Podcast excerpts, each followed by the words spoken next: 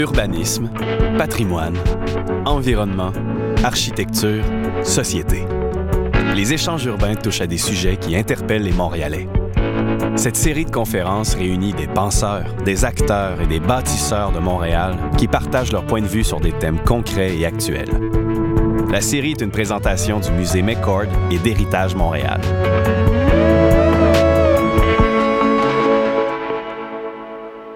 La conférence L'affichage dans le paysage urbain, défi créatif ou tolérance zéro a eu lieu le 27 janvier 2016. Elle réunissait Jean-Jacques Streliski, publicitaire et professeur associé au service de l'enseignement marketing à HEC Montréal, Matt Soar, professeur associé au département de communication à l'Université Concordia et fondateur du Montreal Science Project, qui s'adressera à l'auditoire en anglais, et Julie Saint-Arnaud, architecte paysagiste senior et associée principale chez Vlan Paysage. La série Échange urbain est enregistrée devant public au musée McCord et animée par Dino Bumbaru, directeur des politiques à Héritage Montréal. Euh, aujourd'hui, c'est le 27 janvier, alors quelques anniversaires du jour. Euh, pour beaucoup, c'est une journée euh, chargée de mémoire profonde puisque c'est la libération d'Auschwitz et Birkenau, donc c'est souvent une occasion de souligner la mémoire de l'Holocauste, mais on va essayer d'être sur un ton un peu différent ce soir, mais on ne veut pas oublier ces moments-là. c'est aussi le 126e anniversaire du brevet de l'ampoule électrique. Donc, euh, par Edison, vous savez, ce petit dessin, mais c'est en train de disparaître, évidemment. Tout est en train de devenir numérique. Donc, une ampoule incandescente, qu'est-ce que ça veut dire? Mais euh, c'est devenu un symbole d'idée et euh, c'est un des enjeux dans notre discussion euh, ce soir sur les panneaux publicitaires. C'est la place un peu de l'invention qui est derrière ça. Et récemment, je regardais pour m'occuper ce qui se passe en France à cause d'un autre anniversaire. C'est aujourd'hui l'anniversaire de Viollet-le-Duc, qui est un des, grands penseurs de la, théorie moderne de la restauration. C'est quelqu'un qui a, vous savez, Carcassonne, Notre-Dame de Paris, et souvent c'est des bâtiments qui sont devenus des, des, effets d'affichage du régime ou d'une certaine pensée sur le patrimoine. Alors, j'ai été voir ce qui se passe en France. Et en France, ils ont déposé en octobre dernier un projet de loi sur la liberté de création de l'architecture et le patrimoine. Alors, parler de liberté de création, ben, comment est-ce qu'on va placer ça ensemble? Donc, on est dans un espace où euh, les panneaux publicitaires, euh, on peut trouver ça intéressant. Héritage, on s'est euh, notamment manifesté, comme d'autres organismes, sur la question du patrimoine commercial, de l'affichage, mais aussi pour sauver des choses comme le Five Rose ou bien la peinte de lait. Mais dans d'autres cas, c'est un élément qui, qui cannibalise un peu l'identité du lieu. Alors, c'est un enjeu vraiment qu'on voudra aborder aujourd'hui. Um, I'd like perhaps to share some experience from abroad. There, there's a city nearby called Ottawa. It's um, it's uh, not far. You take the highway and you get there, and uh, eventually you reach that place called the, the Canal Rideau. And the Canal Rideau is on the World Heritage list now. It's actually the canal as an engineering work because it has its integrity and so on. But when the canal arrives in the heart of Ottawa, you've got the, the, the National Center for the Arts, you've got the cenotaphs, you've got a series of overpass and so on, the locks, the Chateau Laurier, the hill, and so on. And recently they've installed a conference center, and they, so they want to have a gigantic electronic billboard attached to the center so they can show off their thing from what is Elgin, that big street on the other side, so people can see what's happening there. Et euh, ce projet a suscité beaucoup de préoccupations, non pas parce que ça affectait l'intégrité physique du canal rideau, mais ça, a été, ça, ça entrer en concurrence euh, que certains appelaient déloyale avec le caractère solennel du cénotaphe ou bien euh, la symbolique du paysage à cet endroit-là.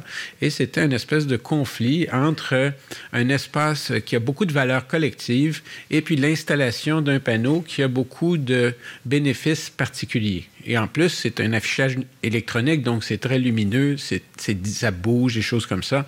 C'est un débat qu'on a connu aussi à Montréal sur la rue de la Commune il y a quelques années avec l'installation d'un écran d'affichage sur l'entrée du Vieux-Port en bas de la rue Saint-Laurent. Comme ça, on pouvait voir ce qui se passait dans le Vieux-Port, mais les gens qui avaient leur condo, ils avaient leur flash dans leurs fenêtres, etc. Ça posait des, nouveaux problèmes qui n'étaient pas les mêmes que ceux sur lesquels on a pu intervenir en demandant, euh, par exemple, au ministère de la Culture à la Ville de Montréal de, faire attention quand ils avaient des programmes de subvention dans le Vieux-Montréal pour éviter d'effacer toutes les enseignes peintes, par exemple, de la rue de la Commune ou des petits trucs qui parlent tellement de ce qui se passait dans le Vieux-Montréal. Alors, vous voyez, on est dans un espace euh, de discussion qui touche parfois au patrimoine, le patrimoine architectural, urbain, bâti, traditionnel, mais aussi le patrimoine d'une des activités qui fait que les villes sont des villes, c'est-à-dire l'échange entre les personnes, les, produits, le commerce. Surtout une métropole comme Montréal, on n'a pas été fondé pour euh, des questions de pèlerinage ou bien le pouvoir du prince. Ici, c'est une, place de commerce depuis le temps des Amérindiens. Fait qu'il y a quand même un élément fondamental. Mais euh, c'est un débat, it's a debate in, in today's society. Uh, uh, around the world, are great, growing concern over the urban landscape, and in the plateau, you have issues of how to remove them. You know, even the one on Park Avenue has been there for generations. So, to start, Jean-Jacques is the man from the Mancha. Et euh, euh, Jean-Jacques Strelinsky, donc, comme vous l'avez compris, c'est quelqu'un qui est parti du mouvement qui génère le message sur ces panneaux. Alors, après vous. Merci. Merci. Je, ferai mon, mon, petit topo exclusivement en, français si, vous, si c'est autorisé. Je, je ne maîtrise pas suffisamment l'anglais et je ne vous imposerai pas cette chose horrible que moi je parle. Euh, effectivement, je, fais partie de, je fais partie de, l'école, et j'allais dire de la vieille école, on va dire, de, de, la publicité, et, évidemment, ce qui vient avec de l'affichage publicitaire. Dans le fond, la publicité est née de l'affichage. Donc, on ne peut pas renier ses parents. Et je n'ai pas envie de le faire ce soir. Et au contraire, je sais que euh, quand l'affichage est bien fait, qu'il est maîtrisé qu'il est un art à part entière, euh, on, a, euh, on, a affaire véritablement à, quelque chose qui s'impose par lui-même au niveau euh, des émotions qu'il procure et au niveau de l'intelligence qu'il délivre dans la compréhension synthétique de ce qu'est une affiche, car une affiche est une synthèse. Et évidemment, avec la publicité, elle, est par définition une synthèse qui se veut marchande, une synthèse commerciale, une synthèse qui, euh, véritablement est destinée à, à, provoquer, en tous les cas, euh, à la fois une attraction et à la fois une, réflexion euh, à partir de cette affiche. Une des premières affiches que, sur lesquelles j'ai eu à travailler quand je suis arrivé à Montréal, je vois qu'il y a des gens qui ont des cheveux blancs comme moi, ça me fait plaisir, donc vous allez vous en souvenir. ce sont les campagnes du Club Méditerranée. Donc, euh, on avait euh, une ligne stratégique qui était de dire que le Med était une antidote à la civilisation moderne, et euh, avec un des très grands de l'affiche montréalais, un directeur artistique qui, hélas, n'est plus de ce monde, Yves Simard, qui a été le, B, le S de, de Boss, donc avec qui j'ai avec qui j'ai eu le plaisir, l'honneur de travailler pendant des années, pendant une dizaine d'années, si vous voulez, on avait développé et pris un plaisir malin à développer cette campagne. Et cette campagne, non seulement a eu énormément de succès en tant que telle comme campagne de publicité, mais elle s'est imposée aussi dans l'environnement urbain de, Montréal, et elle était comme une sorte de, pour ceux qui s'en souviennent, une espèce de plaisir pour l'œil, un, divertissement aussi, une espèce de jeu euh, intellectuel entre, entre l'annonceur ici le Méditerranée et puis, le, et puis le public, dans le fond. Et euh, je ne me souviens pas qu'on ait eu des mauvais commentaires par rapport à ça. Il y avait aussi d'autres choses. On respectait probablement les, des règles de base, euh, des règles de, l'affichage, des règles des lieux sur lesquels on était affiché.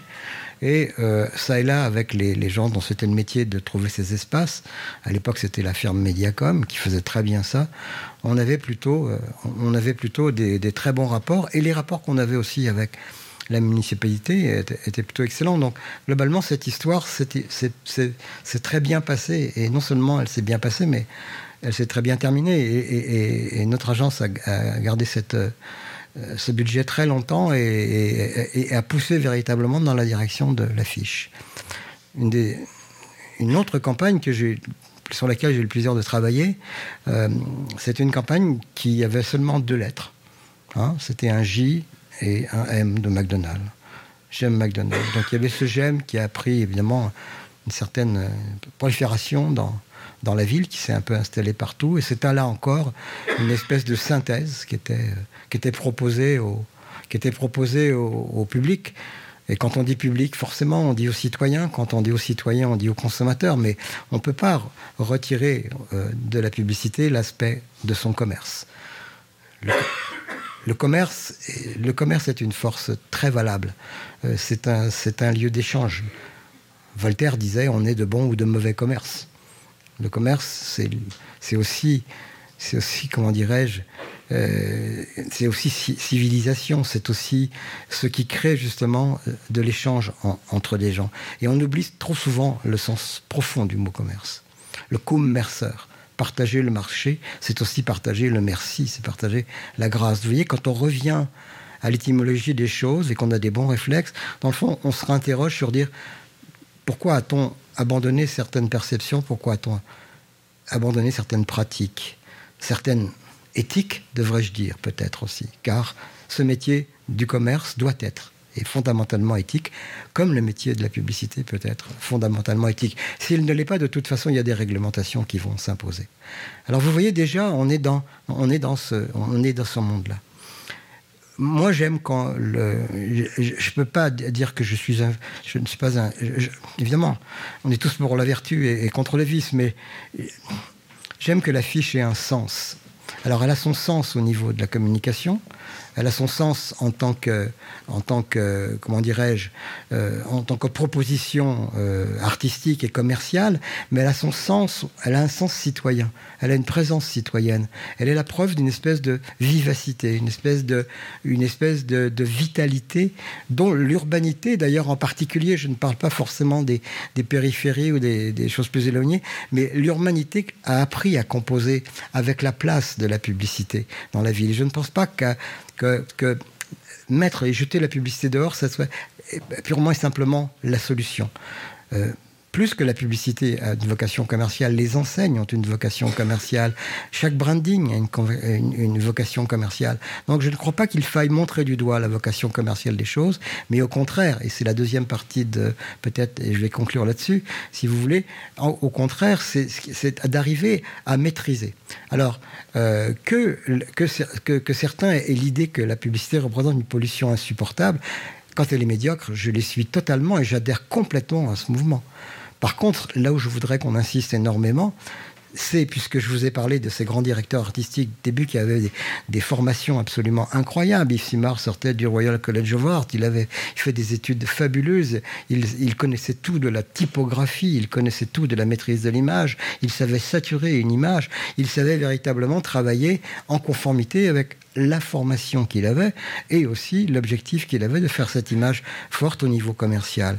Eh bien, je crois que il faut pas baisser les bras, il faut, faut, pas tolérer le laxisme. Alors il faut s'organiser et il faut surtout s'organiser en formation. C'est dans la formation. Euh, notre ami euh, regretté Frédéric Metz savait de quoi il parlait. Quand il parlait de formation, il était extrêmement euh, motivé, véhément parfois, vous l'avez bien connu. Eh bien, il avait tout à fait, il avait tout à fait raison. Et, et, je regrette qu'il ne soit plus là pour venir gueuler parce que moi, je n'ai pas été formé à gueuler. Je suis pas un gueulard, mais je suis sûr que si Fred était là, il aurait déjà les deux, bras levés à nous engueuler tous. Alors, je crois qu'il faut revenir à cette, euh, à cette formation formelle pour savoir que la publicité peut être un art et que le publicitaire, en particulier le directeur artistique, peut être un artisan. Et déjà à l'intérieur de ça, si on respecte ça, on est, on est quelque part.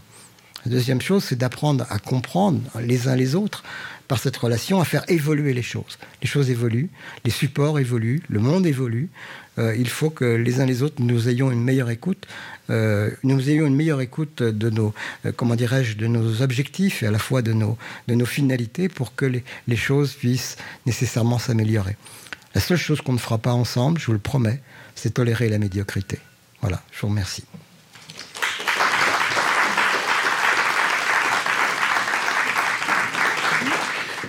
Merci, euh, Jean-Jacques.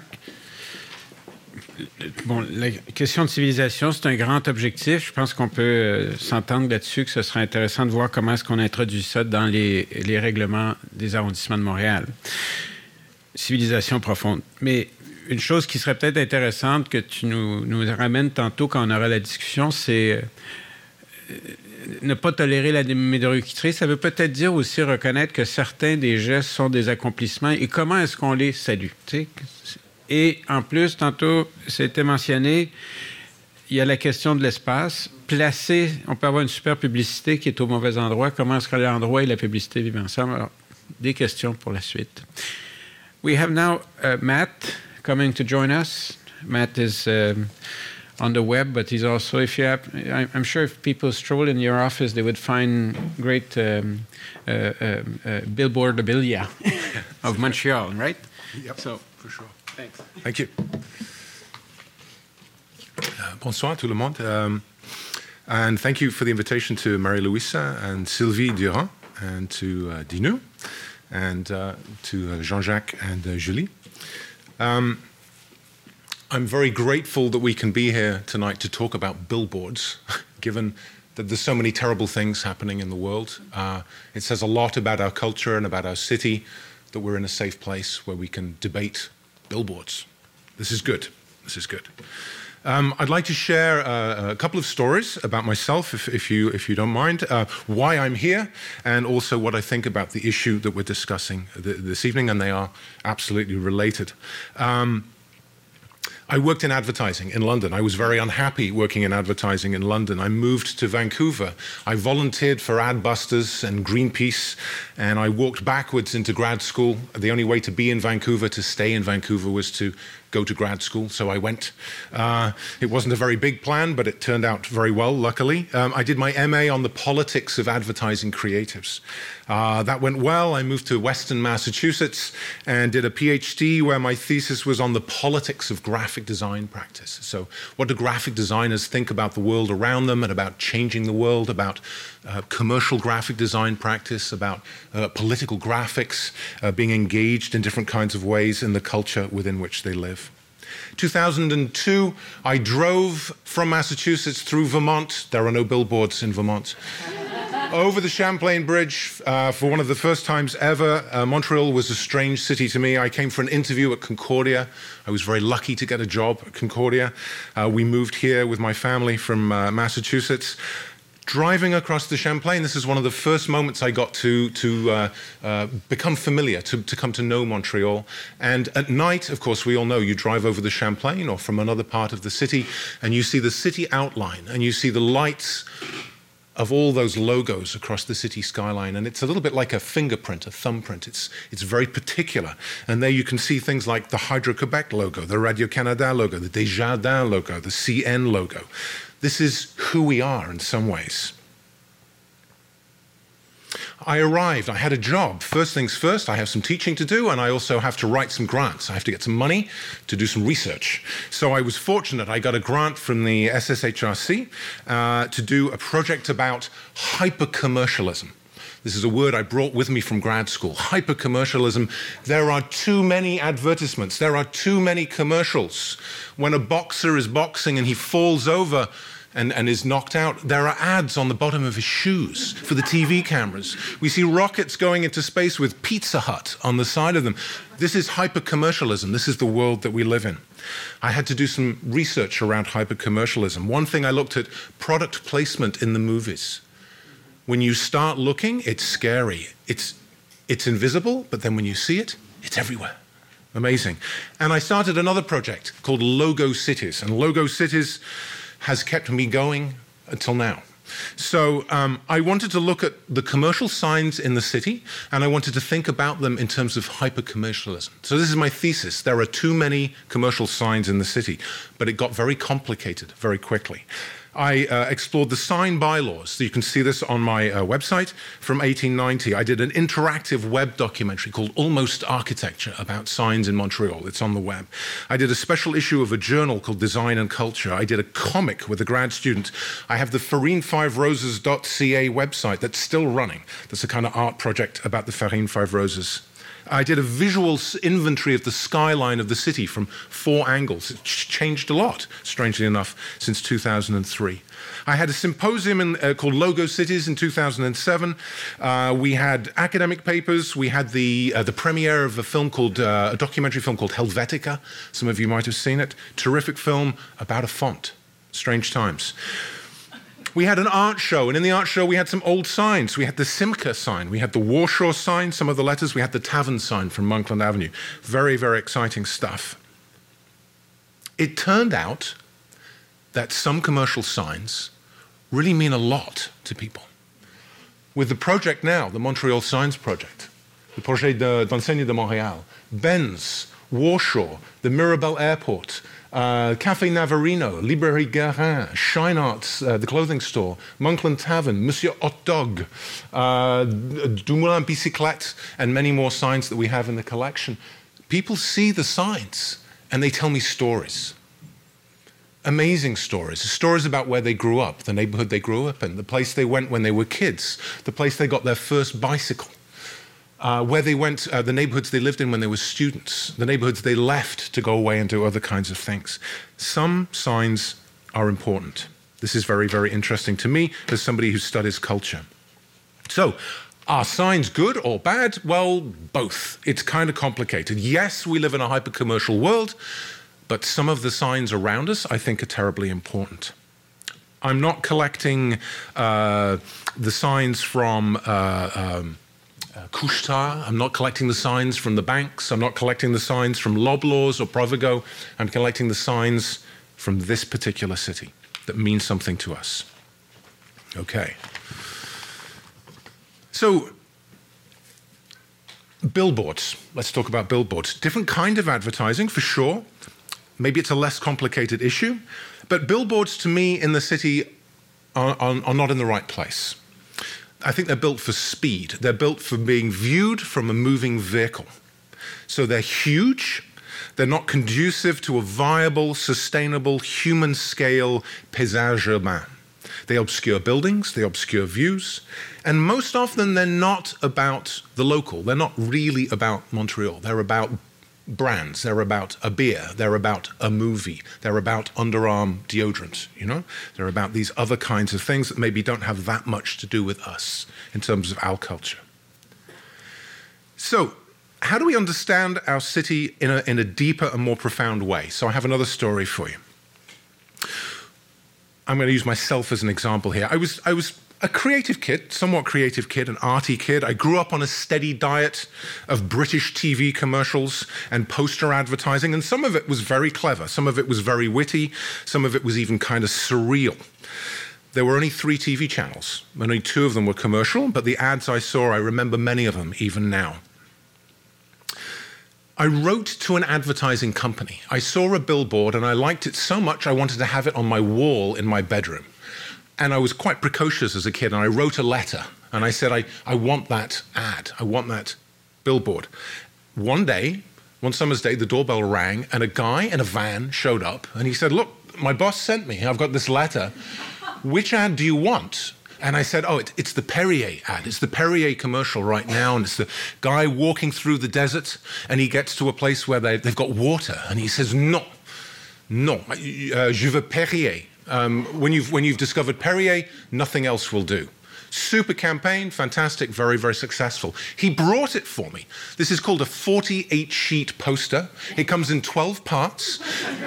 and I had on my wall one part. And I had to take it down and put up another part. They were huge, they were bigger than my bed. These were massive. But to me, it was the most exciting thing ever. So, what I want to say to you right now as I close up is I want to talk about the limits to imagination? Fairly bright kid, fairly creative. Um, I had a lot of privilege growing up, uh, lived in a peaceful place, uh, had great parents, and my brothers behaved most of the time. My idea of the ideal career growing up was I want to be an artist, but I don't want to be broke. The limits to my imagination. So, what should I do? I, I'll go into advertising. I'll be, be very creative in advertising, and those billboards are a beautiful canvas. I can spend my time coming up with big ideas for big brands to go on those big posters. And I'll be famous. And if I'm not famous, at least I'll be rich. I think this is kind of a problem. This is what I mean to, for the limits to imagination. Now, maybe I wasn't very good at advertising, which is why I only lasted four years. But I do think that if we took all that incredible creativity from young people, I teach, I see them all come through, incredible creativity, and we use it in other kinds of ways. We don't block, we, say, we don't say no advertising for you. What we say is, what about all the other kinds of things that we could do? What about taking a lot of that creativity and adding it to the wonderful work that's already being done in sustainable urban planning, in architecture, in invention, in culture, and the arts, and in education? That's my thought for the evening. Thank you.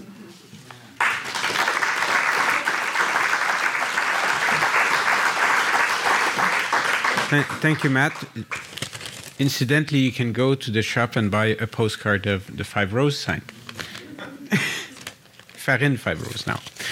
Um, you mentioned the notion of speed versus walk and so on. These it's really and perhaps helping us also distinguish signs from billboards. Signs are could be like a landmark, you know, uh, an Inukchuk in the commercial world, versus billboard seems to be more what you're periating. It's more like a, a piece of sky that's been subdivided from the sky and turned into a space that can be occupied on rental, right? you know, maybe we can discuss that.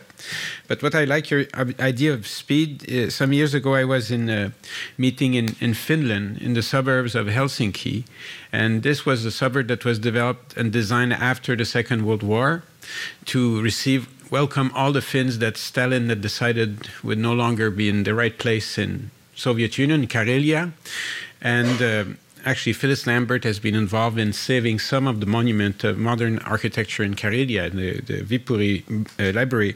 But that suburb was designed with landscape that was understood to be appreciated in a windshield at the speed limit of the street. So when it was in curve, the shape was made for something. It was not just a, a 19th century design, it was the speed of the car. So even the landscape can be changing from that. Alors, on va parler de paysage un peu. Qui de mieux pour en parler que quelqu'un dont c'est le métier? Hein, Julie? Alors, euh, on, on, conclut et après ça, on va faire. Euh, vous voyez, on a changé les fauteuils par rapport aux, caisses d'orange qu'on avait les dernières fois. Eh bien, euh, et on aura une petite conversation, des questions, puis euh, préparez-vous. On va, on va se préparer aussi à aller vers la réception tantôt à la fin, comme Marie-Louise nous l'a dit. Alors, Julie, merci.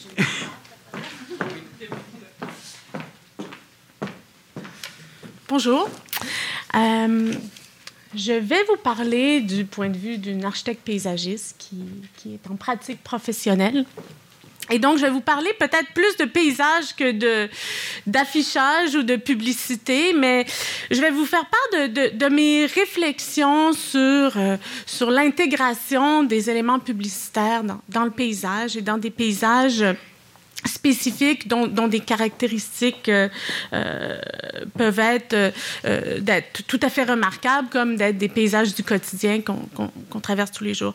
Je ne vais pas vous parler de projets en particulier, mais plutôt de, de mes réflexions, des réflexions que, que je mène avec mon équipe euh, euh, quand on travaille sur certains projets, en étant impliqué dans différents comités ou euh, où euh, les questions euh, d'intégration d'éléments publicitaires entre autres, dans le paysage se posent. J'ai sélectionné quelques images euh, euh, pour vous montrer euh, le, changement qu'a vécu la ville de Sao Paulo lorsqu'ils ont adopté il y a quelques années un règlement visant l'élimination des panneaux des panneaux d'affichage dans leur centre-ville. Donc, on voit avant, avant après. Euh, j'ai aussi sélectionné une série de photos issues d'un reportage de la Gazette il y a quelques années, euh, quand il y a eu euh, des discussions et finalement l'adoption d'un règlement sur le plateau Mont-Royal pour euh, diminuer finalement la quantité de, panneaux d'affichage, notamment euh, dans un endroit comme l'avenue du Parc. Donc, la, publicité prend différentes formes dans le paysage et celle-ci évolue avec les pratiques culturelles, avec les technologies disponibles. Euh, elles évoluent aussi en fonction des déplacements, de la mobilité des observateurs afin de rejoindre le plus grand nombre. Donc, on a discuté, euh, mais, mais euh, on a discuté pré précédemment des, différents types de publicité dans le paysage. L'affiche, l'affiche qui apparaît donc tout d'abord comme un, en Europe comme un, un, mode de communication, même de mobilisation, et le panneau d'affichage beaucoup plus gros qui se développe beaucoup avec euh, le développement du réseau euh, routier, autoroutier même, et euh, de la vitesse croissante des déplacements, des déplacements et la, la longueur des déplacements qui, qui, qui va en augmentant dans la ville d'aujourd'hui. Les panneaux d'affichage sont actuellement progressivement remplacés par des panneaux des panneaux numériques. Et aujourd'hui, on voit aussi même euh, euh, la publicité qui euh, s'immisce dans l'architecture, qui crée des environnements qui traduisent les caractéristiques d'une marque. Et, et finalement, parfois, la, la, publicité, là, on parlait de placement de produits, mais elle est même là dans, dans nos environnements extérieurs, dans l'architecture, et, et, et n'a peut-être n'a plus nécessairement besoin du panneau pour se présenter à nous. L'implantation des panneaux si on regarde la question des panneaux d'affichage comme tels, dans l'environnement, on l'a souligné, c'est lié aux caractéristiques physiques, socio-économiques du milieu dans lequel il s'insère. En milieu urbain, les terrains vacants, les toits plats des bâtiments, les murs aveugles qui sont situés euh, souvent aux abords euh, d'autoroutes ou de voies de transit sont des lieux euh, prisés pour l'implantation des panneaux. C'est des milieux qui sont souvent déstructurés, déjà par l'implantation des infrastructures routières importantes et qu'ils deviennent davantage à l'échelle du piéton euh, en, cohabitant avec les structures de plus en plus massives qui soutiennent ces panneaux, euh, ces grands panneaux qu'on nous présente sur la voie rapide la prolifération de l'affichage dans les secteurs déstructurés révèle souvent une réglementation qui est, absente ou limitée. Mais quand les panneaux sont implantés ou quand on, projette d'implanter dans des panneaux, comme euh, Dinou l'évoquait plus tôt, dans des endroits qui nous sont chers, des endroits euh, qui ont, euh, qui ont une signification patrimoniale ou symbolique importante pour nous, eh bien, il y a aussi souvent de l'opposition et une réaction de notre part. Euh, si la présence de la publicité peut estomper les particularités d'un paysage, son absence ou sa concentration peuvent aussi contribuer à créer des lieux singuliers. On a, des enseignes qui deviennent des, icônes et qui euh, s'inscrivent dans, l'ADN de notre ville, euh, dans la logique marchande qui caractérise la ville de Montréal. On a nommé l'affiche de Five Roses, la pinte de lait guaranteed. Et euh, la valeur de ces éléments est d'autant plus grande lorsqu'ils sont uniques et particuliers à leur milieu.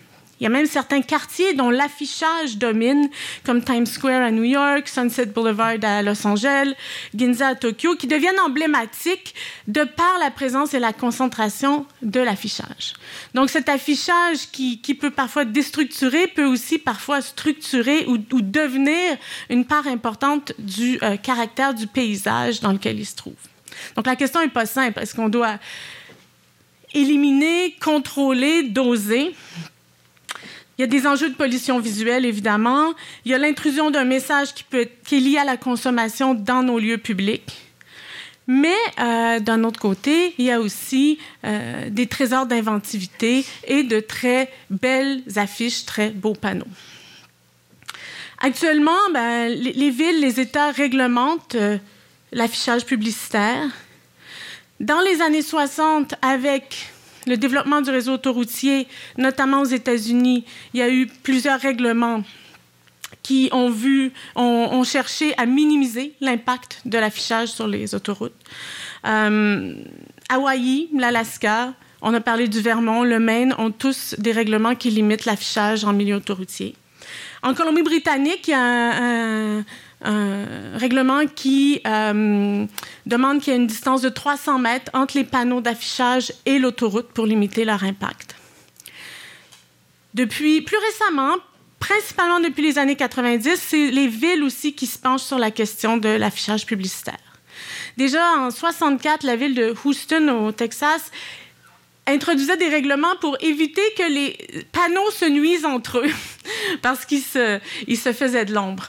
Mais plus récemment, euh, ben, je vous ai parlé en 2007 de Sao Paulo. Il y a Athènes en 2004 lors des Jeux olympiques qui euh, a eu une campagne d'enlèvement de panneaux d'affichage pour mettre en valeur son patrimoine architectural. Il y a la ville de Toronto, dans une moindre mesure, mais qui a imposé une taxe sur les, euh, panneaux d'affichage. Le plateau Mont-Royal, on l'a mentionné en 2010, qui euh, a adopté des règlements pour contrôler la présence des panneaux, de, de, de, des grands panneaux d'affichage dans le milieu urbain. Donc, euh, face à ces enjeux euh, et en lien avec ces initiatives-là, il, apparaît important d'identifier et de qualifier le paysage pour qu'il devienne la base, à mon avis, des politiques qui vont viser la réglementation ou le contrôle de l'affichage. Donc, l'idée n'est pas de l'interdire, mais de réfléchir à où on le permet, comment on le permet et, quelles sont les qualités du milieu dans lequel on s'insère. Euh, dans lequel on s'insère. On sait qu'au Québec, au Canada, les ensembles patrimoniaux sont reconnus. Euh, la loi sur les biens culturels inclut des, des, euh, des, euh, des, politiques pour gérer les enseignes et les panneaux réclames aux abords des éléments patrimoniaux. Les politiques fédérales, provinciales, municipales reconnaissent la valeur patrimoniale des paysages mais les règlements ou les lois euh, vont beaucoup moins loin ici qui, vont, euh, peuvent aller en Europe notamment. Donc, il y a dans le plan d'urbanisme de Montréal des dispositions sur l'affichage urbain qui reconnaît l'importance de l'insertion dans le paysage. La ville évoque même certains, euh, certains types d'endroits qui pourraient euh, faire l'objet d'une d'une réglementation un peu plus un peu plus pointue, comme les entrées de ville, le parcours riverain les grandes perspectives, les vues euh, sur le Mont-Royal, d'autres lieux à valeur patrimoniale ou symbolique. Ces lieux restent à étudier, restent à documenter pour bien les comprendre, puis pour comprendre ce qu'ils peuvent absorber, ce qu'ils doivent ou ne doivent pas euh, recevoir comme publicité, à mon avis. Euh, on a une charte du paysage québécois qui a été adoptée en 2000. En 2015, une charte du paysage canadien. Ce ne sont pas des lois, mais ce sont des. C'est un cadre qui euh, cherche à, sensibiliser les intervenants du milieu privé et public aux questions paysagères. Ces, chartes-là se basent sur euh, des projets européens qui, comme la charte européenne qui a été adopté par de nombreux pays et qui a eu un impact direct sur les lois et les législations en termes d'affichage publicitaire dans le paysage. Donc, euh, je termine en, suggérant que la préservation des paysages comme milieu de vie doit être priorisée et euh, tout en permettant de euh, soutenir des interventions publicitaires créatives inventives et que la réflexion ne doit pas se porter uniquement sur la question des panneaux publicitaire, mais aussi sur la publicité en général qui peut prendre des formes de plus en plus euh, variées, comme je le soulignais précédemment. Je vous remercie.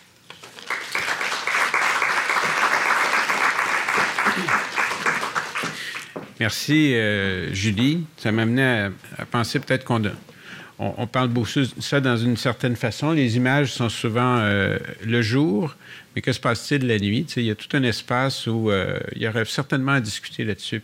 Alors, j'invite donc nos trois, euh, trois conférenciers à prendre ces, ces fausses que vous observez depuis tantôt, là. C'est ça, oui. Ben, Occupez-les. Et on va peut-être commencer une petite discussion et euh, se diriger vers autre chose. Comme je disais tantôt, c'est l'anniversaire de Viollet-le-Duc. Alors, euh, quel serait le monument publicitaire à Montréal? Celui qu'il ne faut pas. Excluons la peine de lait et le, Five Roses. Hein? Let's start with uh, the, easy one, are off the track. Uh, which are, Matt, you've done a little research, you've read the landscape. What do you feel would be the, the um, uh, uh, publicity or advert, advertising monument we should keep in the city or landmark? Yes, because you know heritage is about keeping it somehow. Thank you, thank you, Tina. Um, uh, I, I every time I get an email or a phone call, uh, or somebody comes to see me about a sign um, Yes. that I should be collecting for the Signs Project and putting Yeah. on display, I have to ask myself and I have to talk to other people about whether that sign is important. So in collecting signs, I've learned, I've, I've been learning what's important to people who have lived here a lot longer than I have. So I'm going to dodge the question. I, uh, Yeah, it's I- clearly obvious, but uh, you're Yeah. not going to do yeah. it. May- Maybe, uh, maybe the Meldrum sign, I think is, Yeah, who knows the Meldrum sign here? yeah. Bon, c'est bien ça. C'est NDG, donc on voit les gens qui Yeah, c'est de l'autre yeah. côté de la montagne. It's, uh, it's Mais sur la rue Sherbrooke, hein, sur la rue Sherbrooke, je pense. C'est Sherbrooke ou euh, Oui, c'est Sherbrooke. Oui. oui, Say uh, um, the uh, the font is in Futura, voilà. modern font.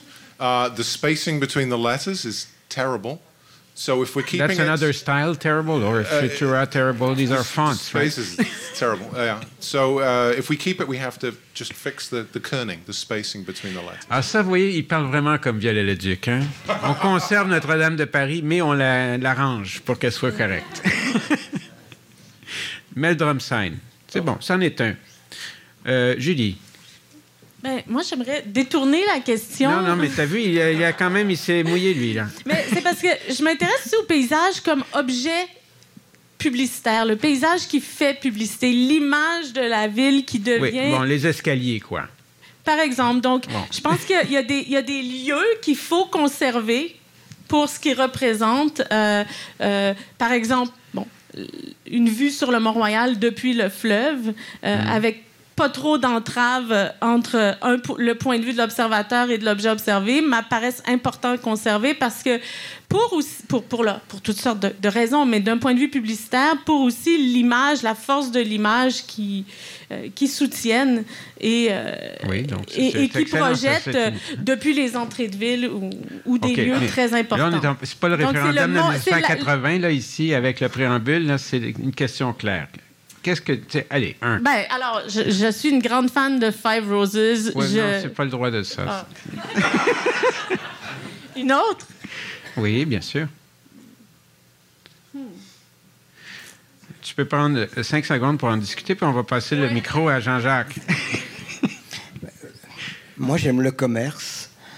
C'est pas tant des affiches ou des choses comme ça, mais j'ai des enseignes dans ma tête qui me disent Montréal. J'ai Schwartz, j'ai Da Giovanni, Mhm. j'ai Eaton. Oui, absolument. Il y a, il y a à Montréal des, des lieux emblématiques qui font partie justement du, du oui. patrimoine et de l'héritage. Et je, je regrette que Benz ne soit plus euh, sur le boulevard euh, Maisonneuve. J'y allais tellement souvent. Et, euh, et, et- et moi, j'avais, j'avais ces enseignes-là euh, dans la tête, comme certaines enseignes qualifient New York ou d'autres qualifient Paris. Alors, je, crois que je suis un gars d'enseigne, je suis un gars de marque. Et ces marques-là, pour moi, elles sont passées au-delà euh, du, renseignement commercial. Elles sont dans le renseignement du métier, de la maîtrise du métier, de l'arté, parce que c'est le même mot. Arté, métier, et arté, c'est le même mot. Eh bien, celles-là, on devrait véritablement les, les garder, les protéger euh, et, et les chérir, pourquoi pas Alors donc, organiser leur visibilité. Non, alors, alors que tu nous as parlé tantôt de, de, d'espèce de... Finalement, le flot continu, c'est, une énergie, la publicité, qui occupe des espaces, mais c'est une énergie, c'est un Mais tu fleuve. m'as parlé de patrimoine, je te Non, non, parle mais c'est ça, mais ça se peut, on peut se permettre, d'une certaine façon, d'en prendre certaines qu'on extrait de ce flot continu qui change constamment. Comment les choisir? Mais euh, Julie a pensé à sa réponse. Euh, on va... Ah mais il y a, quand euh, j'ai habité longtemps à Outremont et, et quand je me rendais à mon bureau, je, je passais sur l'avenue du Parc et il y avait ces grandes enseignes sur les, sur les immeubles en haut. Elles font partie du, elles font partie du, du paysage de Montréal et, si ce n'est ces enseignes qui doivent changer parce que probablement que les commerces changent, mais il faut que ces enseignes, il faut que ces enseignes demeurent car elles sont aussi un renseignement du paysage de Montréal. Elles en font partie, elles ont intégré l'urbanité. Il y a eu Nicolini qui avait des affiches là, il y, a eu, il, y en a eu des tas qui, sont, qui ont été là, puis, puis elles restaient longtemps, elles faisaient partie du paysage. Elles nous rassuraient dans une certaine mesure et ça, ça me plaît beaucoup. Donc, c'est n'est pas une en particulier, mais c'est les enseignes de l'avenue du Parc. En passant, angle avenue du Parc et Villeneuve, et que les gens connaissent bien parce qu'il y a le marchand de tapis et la Londe, magnifique édifice commercial splendide. En diagonale, c'est un bloc appartement sur lequel se trouve une enseigne. Si vous regardez au-dessus de l'entrée, c'est le bloc appartement qui s'appelle le Pierrefonds, qui est une des grandes réalisations de Viollet-le-Duc, en passant. Alors. Bon, alors, j'allais euh, parler d'une affiche, je pense que c'est Palace Royal, est-ce que c'est ça, sur euh, du parc. C'est une espèce de marquise affiche euh, euh, devant une espèce de, de, de, bloc appartement. Je, suis attachée. Ah oui, oui, oui, à côté du marchand de casseroles, là. Oui. Oui, oui, oui. Celle-là. C'est vrai. je suis vraiment attachée, puis on en voit moins ces temps-ci, mais au aux, affiches collées sur les, contreplaqués euh, de chantier. Donc, affichage sauvage. Donc, affichage sauvage. On salue la directrice euh, du musée qui s'est jointe à nous, Suzanne Sauvage. oui, donc, là, il y, a, y, en a une. Donc, on, on est un peu dans une. Vous voyez, c'est un peu intéressant parce qu'on est dans la situation où il y a des objets, puis des espaces ou des environnements ou des. Finalement, les enseignes dont euh, parle Jean-Jacques, ce sont. C'est pas l'enseigne elle-même, mais c'est l'objet. C'est comme le bout de terrain dans le ciel sur lequel on, imprime des affaires. C'est un, peu un lot de jardin, un lot de patager. Alors, ça, je ne sais pas comment ça peut introduire ça dans les outils formels dont on a parlé, des urbanismes et tout ça, mais ce serait intéressant de garder ça. Moi, j'ai une autre question. La nuit, qu'est-ce qu'on fait? Alors maintenant, on a une, technologie d'affichage numérique et on le voit sur les abribus, on le voit sur, uh, and the case also I mentioned in Ottawa, but uh, we can around the world there's this, and, usually they are very badly balanced, so they they vomit light in a way that is really awful. And is there a way, we, today's the birthday of Mozart also, can we have a Mozart balancing of these, these numeric things? En, plus, à Ottawa, le cas que je vous mentionnais, ce qui préoccupait beaucoup les gens, c'est qu'on a à côté des emblèmes du pays, le cénotaphe, on peut être canadien ou pas canadien, mais on sent que c'est un endroit important pour une identité collective, le, bord du canal Rideau, à côté euh, du, Centre national des arts, du cénotaphe, tout ça, la colline parlementaire. Et le contenu, avec les technologies maintenant, le contenu de l'écran géant qu'ils voulaient installer, gigantesque pour un palais des congrès, venait de Houston. Alors, ils ont dit à Ottawa, ils ont dit Houston, we've got a big problem. Alors, comment la question de la nuit Les enseignes, la nuit, Five Rose, que vous semblez, tout le monde adore Five Rose. On a un gros consensus pour Five Rose, mais c'est pas ce qu'on le consensus qu'on recherche ici. C'est un débat. Euh, euh, qu'est-ce qu'on fait avec la nuit? Est-ce que vous avez, est-ce qu'il y a quelque chose à dire là-dessus? Moi, j'aime l'idée que la nuit, euh, ça pourrait s'éteindre. Tu sais, qu'il pourrait avoir une ville où, où on peut allumer la publicité et l'éteindre, qu'on pourrait avoir un peu des, des, deux mondes, même si c'est peu réaliste. Mais, mais oui, euh, l'idée d'éteindre certaines de ces affiches et de les voir euh, le jour et peut-être pas la nuit. Qu'il y un, couvre-feu, là. Oui, un couvre-feu. Jean-Jacques, est-ce que l'industrie est capable de suivre ça? Non. bon, c'est clair. Parce que c'est aussi. Euh, attendez, je suis pris dans les pieds. Ah. Non, je t'avoir mademoiselle, ça. Et euh, non, la nuit, euh, la nuit peut s'animer différemment. La nuit euh, n'est pas le contraire du jour, mais la continuité. donc il y a forcément quelque chose qui doit se concevoir. Il ne faut pas dire la nuit, on va faire ça, on va éteindre, on va allumer. On va dire quel, comment peut-on bâtir une histoire qui va se raconter la nuit, qui est différente de l'histoire qu'on raconte le jour? Parce que de toute façon, la technologie demain permettra de changer le message de façon. Et ça, c'est quelque chose sur lequel je voudrais intervenir dans la discussion. Peut-être que je vais encore faire un, un ah sujet. c'est ça, oui. Oui, un sujet. on parle beaucoup des billboards, des affiches, des choses comme ça. Donc là, on parle des cadres. D'accord? Il n'y a pas un musée qui affiche seulement les cadres. On ne va pas au musée pour voir des cadres et les gens disent J'aime pas ces cadres-là, je ne veux pas qu'on mette ces cadres-là ici. Imaginez un musée de cadres vides. Ça n'a aucun sens. Ben, il y a, y a la ville de Montréal où il y a beaucoup de cadres qui sont. Euh... il ne peut pas s'empêcher. Hein. Et il y a un lien parce que c'est on appelle ça le club med. eh bien, regardez, et ça c'est peut-être ce qui est en train de changer actuellement avec l'avènement des technologies, j'y reviens, c'est que c'est ce qu'il y a dans la fiche qui compte, c'est ce qu'il y a sur la fiche, c'est ce qu'on raconte, c'est l'histoire qu'on raconte.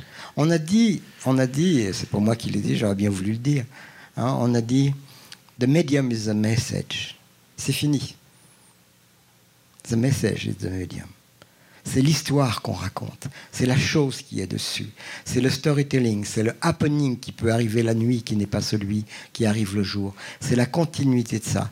L'important, c'est pas tant les supports, L'important, c'est ce qu'il y a dans les supports. Et c'est pour ça que je milite, moi, pour la formation, pour l'éducation. Parce que ces choses-là s'apprennent. Et les jeunes, j'ai quelques étudiants dans la salle, savent très bien de quoi je parle c'est que c'est eux qui vont changer ces choses-là. Il faut leur donner ce, il faut leur donner ce terrain de changement. Il faut accepter les idées nouvelles en donnant un brief. Et le brief, c'est quoi? C'est de réinventer cette chose-là. Mmh. Donc, il peut y avoir, effectivement, si tu donnes un concours dans les grandes écoles de graphisme ou de design, tu vas avoir des idées fabuleuses pour faire les trucs de la nuit dont tu rêves quand euh, tu ne dors pas et que tu vas te promener sur l'avenue du parc. Oui. Moi, c'est la, 5, la 80. Mais euh, est-ce qu'on on note l'idée de, mettre un brief, un concours. Oui. Mais est-ce qu'on pourrait faire un. Tu sais, parce qu'on a un problème dans la ville, c'est que la, ville est beaucoup tu dis il faut aller au-delà des cadres, mais tout le monde est encadré. C'est les gens graphistes qui font le, contenu des cadres et ils ne parlent pas aux gens en paysage qui pourraient s'occuper du reste. Ah, Peut-être que ça serait intéressant. Mais ça, c'est sûr que les hein? hybridations, les, co les co-actions, les co-créations sont tout à fait de, ben, l'époque et il faut les encourager. C'est Montréal, ça. C'est Montréal. c'est Concordia Salus. Mais bien entendu, mais c'est travailler ensemble. Mais ça, c'est une des solutions en tous les cas. Une bon. piste de solution. OK, donc on va. On How about the night of the night? La nuit Jartel. yeah, I saw that most of your signs are signs that are activated by a, a, lightning device. Yeah, most most of them are illuminated signs. Yeah, yes. Uh, and two of them used to have neon in them. Yes. And we it was broken, so we had to we had to take it out. Yes. But I, I want to pick up on your question about. Uh, That's a good idea. I'd like people to respect the, the agenda okay. somehow. Great. uh, illuminated billboards. Yes. Um, I went to stay with a friend uh, a couple of years ago in Toronto, and he had an apartment on the 20 something floor of an apartment building that ah. looked down onto Queen Street mm-hmm. West. And there is a, an illuminated billboard on Queen Street West. It, it, had to be half a mile away. Yeah.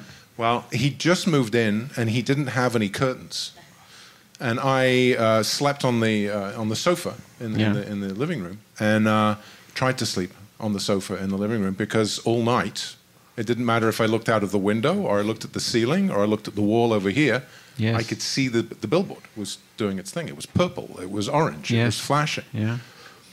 I, I think uh, unless you are in the business of selling curtains, I think it's a, okay. I think it's, it's it's a bad idea. Unless, of course, you put them in you know these these cathedrals to hyper commercialism. You know mm. whether it's Piccadilly Circus or it's Times Square or it's the Ginza. Yes, sure, go nuts.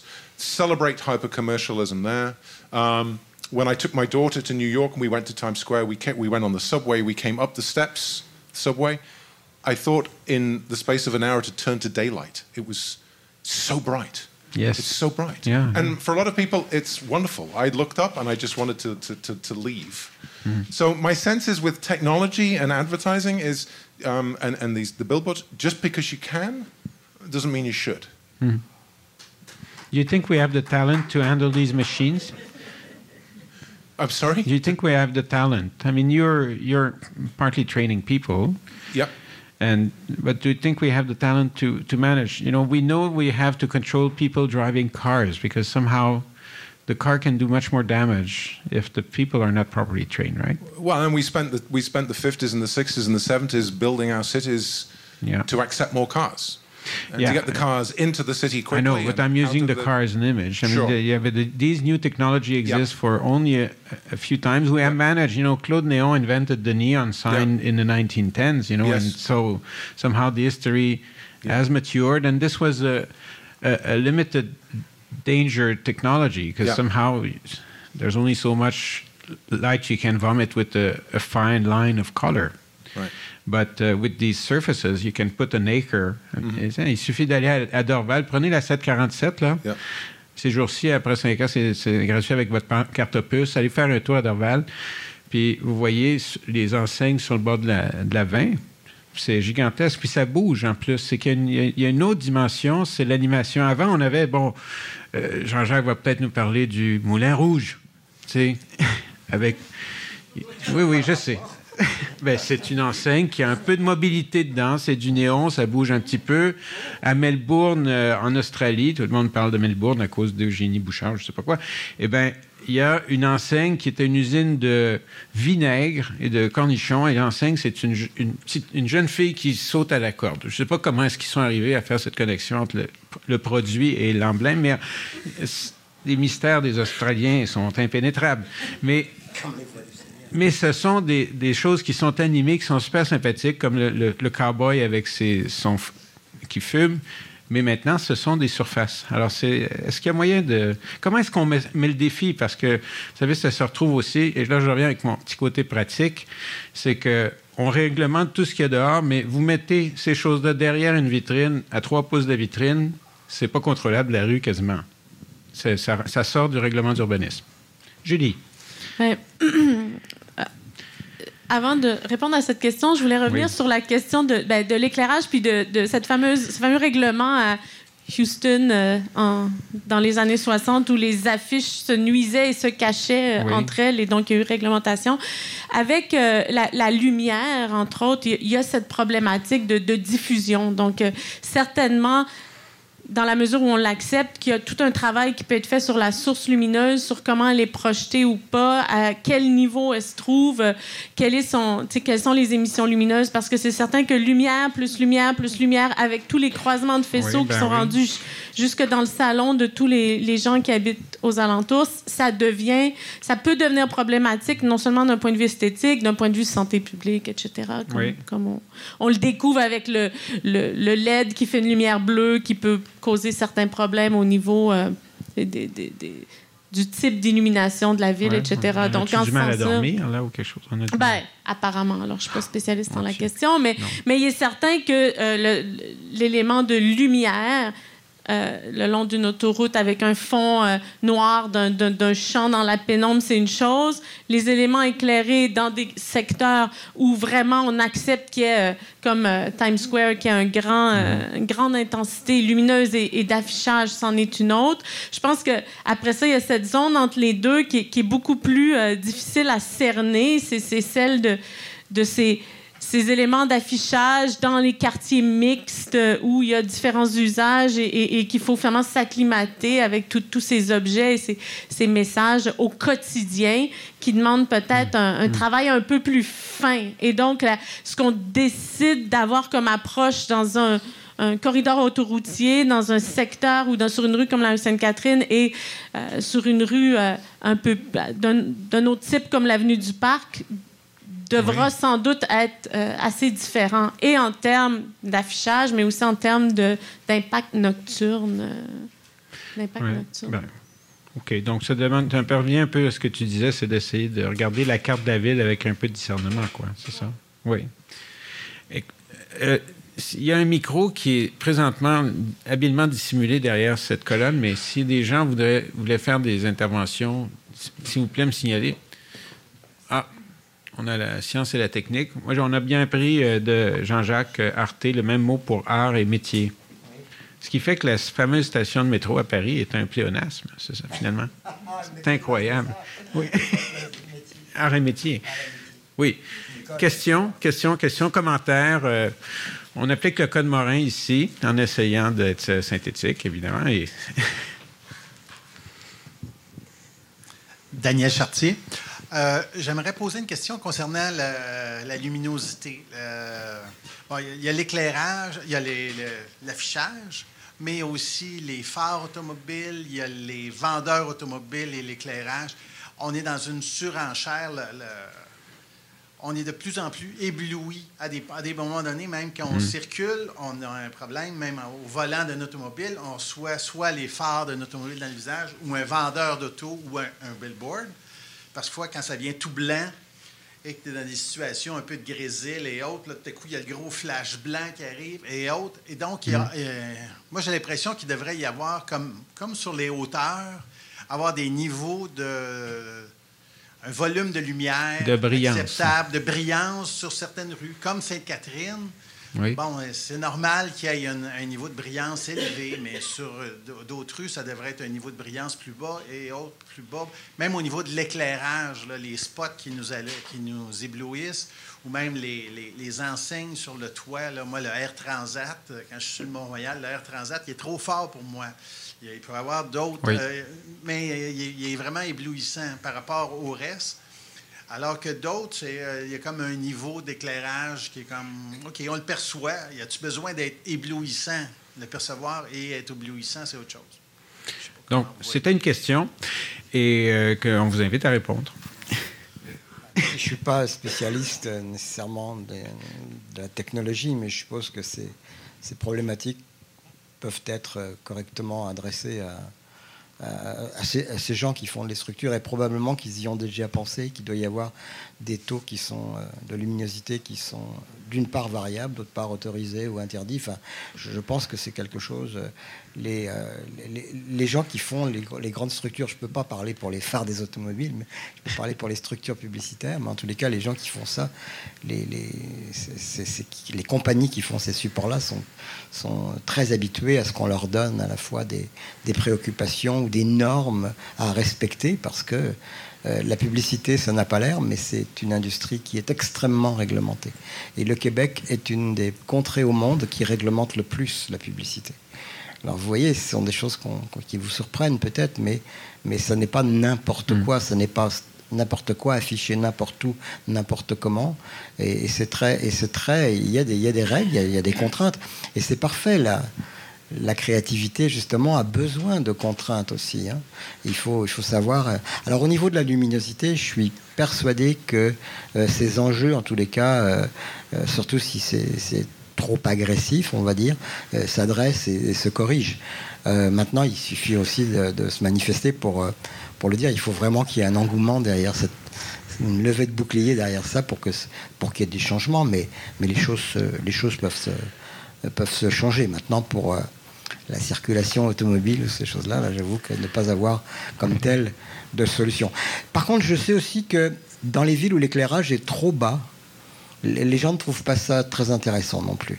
Euh, Il y a certaines villes d'Angleterre, par exemple, où on baisse véritablement la luminosité, et le soir, ça redevient un peu l'Angleterre de Dickens. Donc on a un peu peur comme ça dans les rues, on se dit, euh, qu'est-ce qui va arriver? Alors, il faut faire attention, il y a un niveau d'éclairage qu'on réclame et qui est nécessaire aussi pour, euh, pour la circulation citoyenne, la nuit en particulier.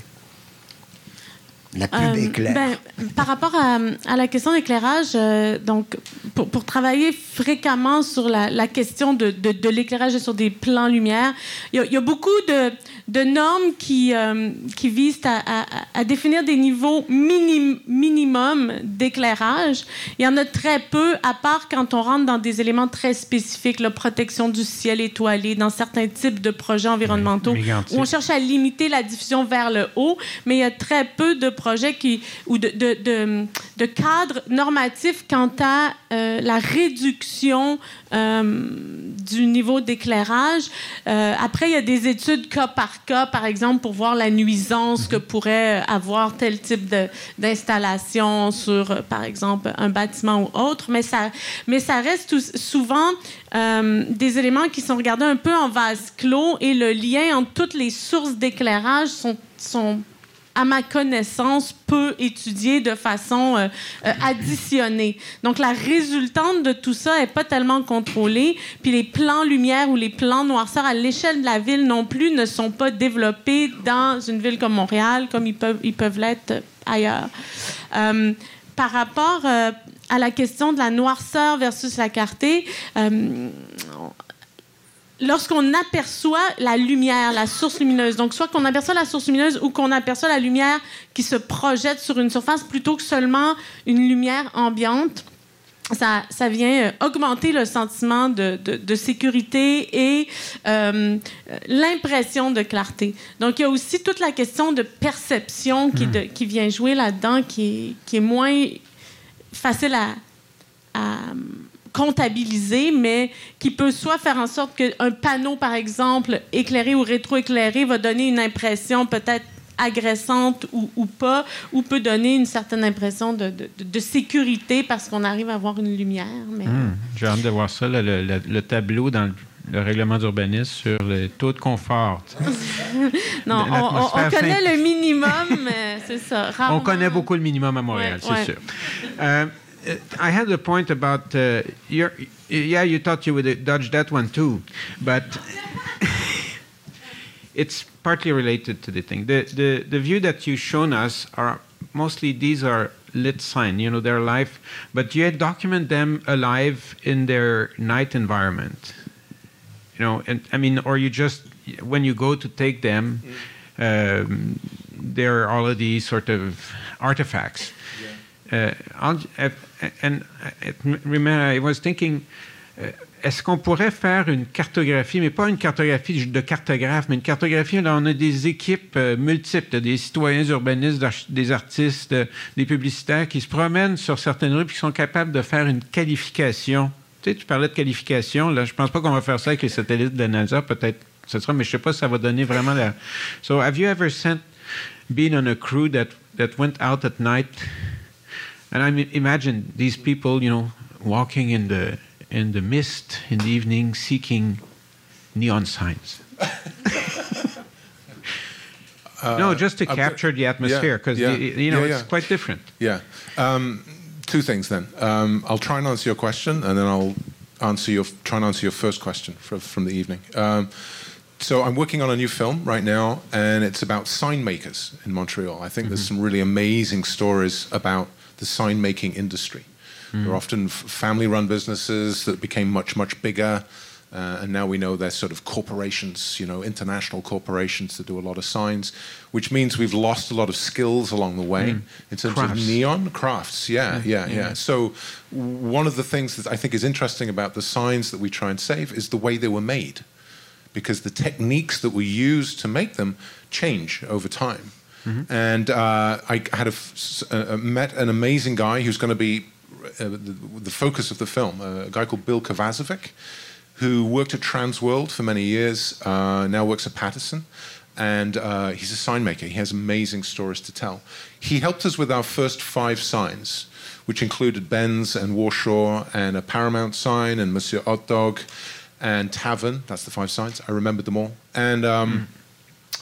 He took them back to the Transworld uh, uh, uh, factory to get them fixed up for us. So not not uh, not um, uh, you know, renovated like, a, like an old painting, but just fixed up. And the guys wanted to use the latest techniques to fix them. And he kept having to say to them, no, no, no, use the technique that you would have used with the older materials, you know, the worst technique, the older technique that would have been appropriate then. He said it was a very interesting, strange conversation to have with them. So, uh, where am I going with that? So, uh, it's okay. Uh, yeah. Yeah. Deuxième question. Oh, yes, I remember that. Sorry. So, your very first question, I have a better answer now. You, you, okay. You, uh, said, you so, said, which sign would I save? And I said yes. the Meldrum sign. I'd like to change my answer, if I can. Really? Now, okay. Okay. What so do you suggest? My, my, my suggestion is it's too late. I, it's, yeah, it's, it's, and you like this. Clearly, we're not on the same logical yeah. framework, it's, it's, right? It's 40 years too late because yeah. there are so many signs that we've lost uh, like along St. Catherine, crazy neon signs. Mm. Uh, the Alouette Theatre, you know, uh, Toe Blake's, you know, you go on and on and on. Steinberg's, so Pas many amazing Sainte-Catherine, signs. le craft sign sur euh, l'autoroute, là. Très beau enseigne néon yeah. et la belle fermière. Les gens se rappellent yeah. peut-être du beau, yeah. dans belle enseigne la belle fermière à, à TMR, là où il va y avoir le, le, le 1540 là. But imagine, plein de saucisses de imagine nouveau. 40 years ago. Yeah. Yes, yes, okay, yes, so, that's true. Look at the postcard or the McCord collections. Hein, un petit commercial pour le McCord. Oui. Mais, OK, donc, alors, est-ce qu'il y a une autre question là? Euh, bonsoir, Alexandre Paris. Euh, en fait, c'est un commentaire précision plus qu'une question. Parce qu'on a parlé beaucoup, euh, je prendrai pas de temps, on a parlé beaucoup d'enseignes euh, publicitaires ce soir, puis vous avez souligné avec justesse qu'il y avait des, des, enseignes qui étaient iconiques, intéressantes, qui valaient la peine d'être euh, sauvées, conservées, mises dans des musées, prises en exemple. Sauf que toutes les enseignes à laquelle vous auxquelles vous avez fait référence étaient des enseignes commerciales, pas des enseignes publicitaires. Donc, on n'a pas. Donc, c'était par exemple justement le Meldrums, euh, les Five Roses. C'était des enseignes qui sont associées hmm. à une entreprise qui est localisée là et puis dont l'objet était de faire la publicité du, de l'établissement qui était localisé là. C'est comme un drapeau sur la maison. Exactement. Et puis, donc, c'est ces enseignes-là qui sont iconiques et puis euh, auxquelles on est attaché parce que c'est ces enseignes-là qui, oui, mais racontent des histoires. J'interromps, mais Jean-Jacques, il a introduit la notion qu'il y a des espaces qui sont les, les, gros panneaux de l'avenue du Parc, peu importe Absolument. ce que c'est, c'est un territoire qui est intéressant. Soit, oui, c'est la structure. Et puis, c'est le seul exemple dont on a parlé qui est un exemple d'enseigne commerciale parce que autrement, c'est quand même des enseignes qui sont attachées à une entreprise, qui ont, qui, et puis toute l'histoire est reliée à l'entreprise euh, bon, alors euh, comment est-ce que vous allez nous aider à euh, combler ce déficit horrible ben, C'est-à-dire qu'il y, a une distinction qui, il y a une distinction qui existe quand même dans la réglementation entre les enseignes commerciales et puis les enseignes publicitaires. Et puis je pense que c'est une, c'est, une, on est très attaché, c'est vrai, aux enseignes commerciales, mais on n'est peut-être pas si attaché que ça aux enseignes publicitaires, les panneaux de Mediacom et puis les panneaux de Pattison, qui, eux, cannibalisent beaucoup l'espace urbain. Alors que les enseignes commerciales, peut-être, elles, bénéficient un peu plus de notre, euh, disons, euh, de notre amour, de notre. Euh, ben, c'est peut-être une distinction. Moi, je vais vous donner une petite, expérience d'Héritage Montréal. On fait des expériences comme ça à l'occasion. En 92, c'était le 350e anniversaire de Montréal. Il y a eu plein de choses qui sont faites, il y a des musées. Ici, on a eu un grand agrandissement à cette occasion-là, tout ça. Et euh, nous, on a fait des promenades dans les quartiers. Ça s'appelait Patrimoine en marche, Steps in Time. C'est des petits cahiers. On en a imprimé 27 tonnes. On, on se sent très soviétique avec ça. 850 000 copies de cahiers de quartier. Hein, c'est quand même pas Papier recyclable. Et euh, donc, éthique. Et euh, pour faire ça, on a dit à la ville, ben écoutez, on veut simplement peinturer de manière temporaire des, logos sur les trottoirs avec une petite flèche qui dirige les gens et qui correspond aux, commentaires. Ils ont dit non, non, pollution visuelle. Et on sait Gilbert Boyer, qui est un artiste euh, que vous connaissez peut-être, qui a fait beaucoup de choses euh, sur la montagne, ailleurs, et, qui a euh, fait une recherche. Combien est-ce qu'il y a de panneaux municipaux à Montréal? les, stops, les, parkings, euh, sens unique, les noms de rue, tout ça. Il a arrêté à 250 000. Alors, c'est des chiffres incroyables. Alors, nous autres, on voulait mettre, je pense, 300 petits trucs en peinture temporaire sur le trottoir. Qu'est-ce que ça, ça fait? Genre un dixième de millimètre d'épais. Et voilà. Alors, je pense qu'il y a effectivement des, des, perspectives à mettre et comment est-ce qu'on peut distinguer ça puis les mettre en rapport et euh, peut-être aussi les cycles de durée, parce que les noms de marques, il y en a qui sont en location, il y en a d'autres, c'est des vraies maisons, tu sais, là, euh, on va le voir disparaître là, avec les compagnies, mais sur la maison Alcan, il y avait le nom d'Alcan, avec le logo d'Alcan qui est dedans, puis ça faisait quasiment partie, c'est comme un crucifix sur une église, une étoile de David sur une synagogue, ça fait partie de la maison. Alors... Mais Carole, non, non, non, il n'y a, pas de question sans micro. Oui, Non, non, micro. Ah, pardon. Euh, non, c'est pour revenir à cette vraie question d'affichage sur les panneaux et tout ça. Je me posais une question euh, en, pensant à Paris, en fait, parce que tu mentionnais Paris tout à l'heure. Euh, c'est Monique Giroux, souvent, qui fait à la radio. Et s'il y a une ville, quand on pense à Paris, où on pense patrimoine et où on l'apprécie et où les citoyens le valorisent, c'est bien Paris. Ici, il y a une ville où il y a tellement d'affichage publicitaire. On invente des supports, des colonnes, tout ce qu'on veut pour faire d'affichage publicitaire. C'est là aussi. Puis je me, je me, posais juste la question comment ça se fait que ça choque moins, justement? On dirait que ça fait carrément partie du, patrimoine aussi. Puis, puis, là, on parle de vrai affichage. Là, je parle pas d'enseigne. Oui, mais serait-ce qu'à Paris, il y a beaucoup de mitoyens aveugles? Jean-Jacques. Il y a aussi des règlements à Paris qui sont très stricts il y a des formats d'affichage qui sont imposés. donc ce qu'on appelle le 4 par 3, le 4 mètres par 3 mètres, que vous voyez partout sur les, panneaux que vous voyez énormément, soit sur les quais, soit... Cela, c'est vraiment réglementaire, tu dois les réglementer. D'autre part, il y a ce qu'on appelle, vous le savez, le mobilier urbain, qui est lui l'affichage qui a été développé en particulier par Deco, et là qui a, qui a fait vivre aussi un petit peu euh, euh, l'affichage publicitaire en relation avec l'activité municipale. C'est-à-dire que vous avez des panneaux rotatifs sur lesquels il y a, y a véritablement de l'information, puis aujourd'hui avec l'électronique c'est très facile, et puis comme, comme à la télévision, de temps en temps, il y a un message publicitaire. Puis il y a aussi les fameuses colonnes Maurice qu'on a repris, hein, dans l'idée ont été repris ici. Mais la colonne Maurice avait une vocation exclusivement culturelle, exclusivement, exclusivement artistique pour euh, justement faire la promotion euh, des spectacles parisiens, etc. Donc il, y a une il y a une culture qui s'est développée autour de la publicité, et puis initiée par des gens comme Savignac et compagnie, il y a eu véritablement là, et c'est là où je veux peut-être en venir, puis c'est peut-être mes, vieilles, racines ou mes vieux démons, mais, devenir c'est venu de la culture, c'est venu de l'enseignement. C'est pas, sorti comme ça de, de, n'importe qui, d'un dernier représentant qui va te dire voilà, c'est fantastique d'avoir une affiche comme ça. Non. Puis pour répondre à monsieur, parce que votre question est excellente, ok, puis je reviens à mes cadres vides. C'est ce qu'il y a dans le panneau qui devrait changer. Et si vous aviez des panneaux extra, je pourrais vous montrer des grands prix d'affiches mondiales. J'étais sur des jurys d'affiches toute ma vie. Je suis aussi un fan de voyez? Et quand les affiches sont bonnes, ce sont véritablement des chefs-d'œuvre. Hmm. D'accord? Bon, alors évidemment, on fait souvent des rétrospectives avec les, hein, vieux affichistes, etc. Mais il y a plein de jeunes aujourd'hui qui font des affiches extraordinaires. Mais effectivement, il faut, il faut leur donner aussi ce, support-là. Il faut. Et la publicité, quand c'est très, quand c'est bon, ben, ça peut être très très bon, croyez-moi. Et, et euh, je, je, crois qu'il faut encourager ça dans l'industrie. Donc c'est retour à la case création. Et puis ça, on, y reviendra. On ne peut pas changer ça. On peut pas changer ça. J'aurai toujours le même euh, message en tous les cas. Oui. en complément à, ce que vous dites, puis pour revenir sur euh, la question de Paris, puis ensuite sur euh, la question que vous souleviez, sans connaître en détail la réglementation parisienne pour revenir à la question de, la compréhension euh, des unités paysagères et de comment on travaille avec la, notion du paysage en relation avec l'implantation des éléments publicitaires, la France est quand même un chef de file en la matière.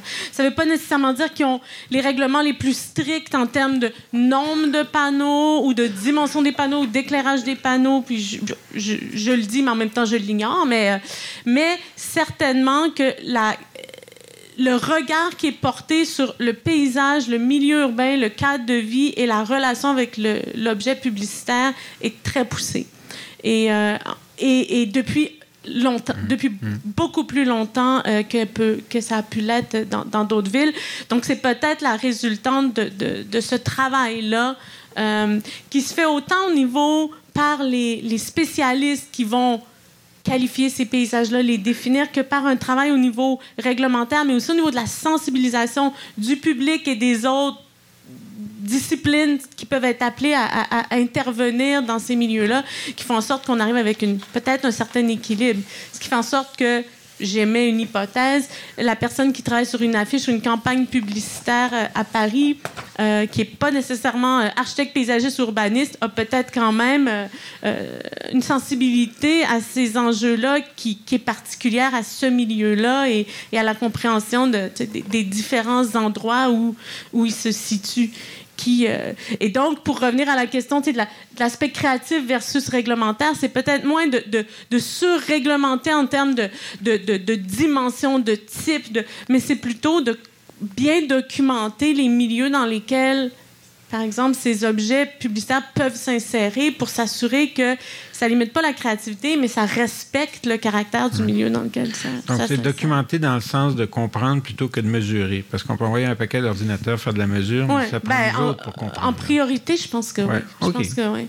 Puis pour revenir à la question que vous souleviez, c'est certain que euh, l'aspect temporel est, est, très fort. Donc, une enseigne qui est toujours au même endroit, même si le lieu change de fonction, mais qui est associé à un point géographique à l'échelle de la ville, du repérage au niveau de la ville, de l'identité d'un quartier ou de, de, de l'identité culturelle euh, de ce lieu-là, c'est très fort. Euh, un cadre qui, qui, tient quelque chose qui, qui change, tout, tout, un autre, entretient tout un autre rapport avec euh, son environnement. Puis l'élément intermédiaire auquel je pense par rapport à ça, c'est les, c'est les peintures, euh, les, affiches peintes des années 50-60 sur les murs aveugles, qui étaient un peu un intermédiaire, donc assez grande échelle, publicitaire, mais en même temps permanent dans son, son, son aspect physique puis son lieu. Et, on ressent quand même un certain attachement envers ces, ces éléments-là, même si ça nous parle de Coca-Cola ou je sais pas trop, j'ai juste des Coca-Cola. Non, mais il y avait sur, euh, en face du, du Bill Bouillon, là, je sais pas comment ça s'appelle, sur. Euh,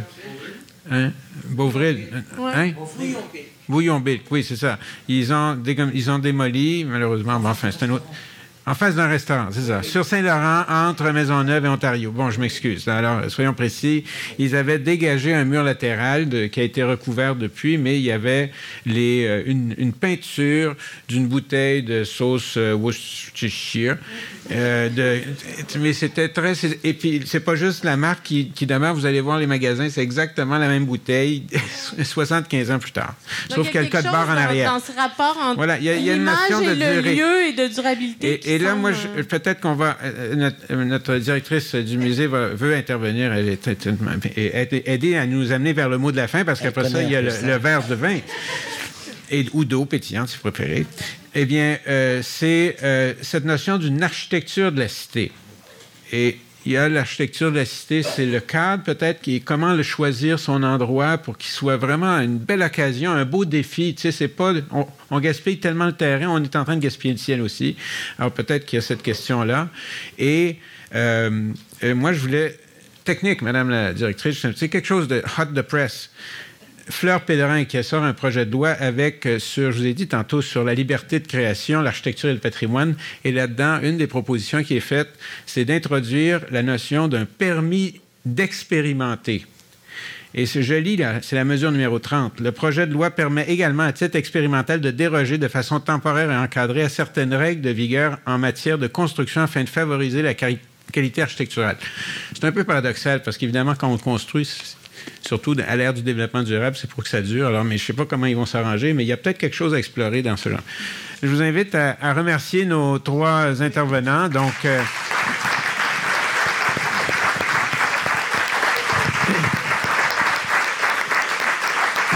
et nous avons donc un, verre euh, de l'urbanité qui se tient dans le foyer juste à côté. On vous y invite chaleureusement en vermis. Et euh, prenez note que le prochain échange urbain se tiendra ici même. Next time it's here on the 9th of March. Not the Ides of March, but the 9th of March. Et c'est sur la question de la mixité sociale dans les quartiers. Alors, si vous trouviez que la publicité, ça pouvait donner lieu à un sujet un peu aride qui n'avait pas la chance de lever, regardez comment ça a donné ce soir. Alors, on a Ron Rayside, euh, Nathalie Fortin et Daniel Wenstock. Alors, on vous invite à venir. C'est un enjeu réel. Et si à la réception, vous avez des suggestions, vendredi, on rencontre Manon Gauthier de la Ville de Montréal et ça nous fera plaisir de lui communiquer vos idées. voilà. Sans aucune collusion influence indue. Alors merci et bonne soirée. Les thématiques urbaines vous passionnent? Abonnez-vous à l'émission pour être informé de l'ajout de nouveaux épisodes. Nous sommes intéressés à connaître les sujets qui allument les Montréalais.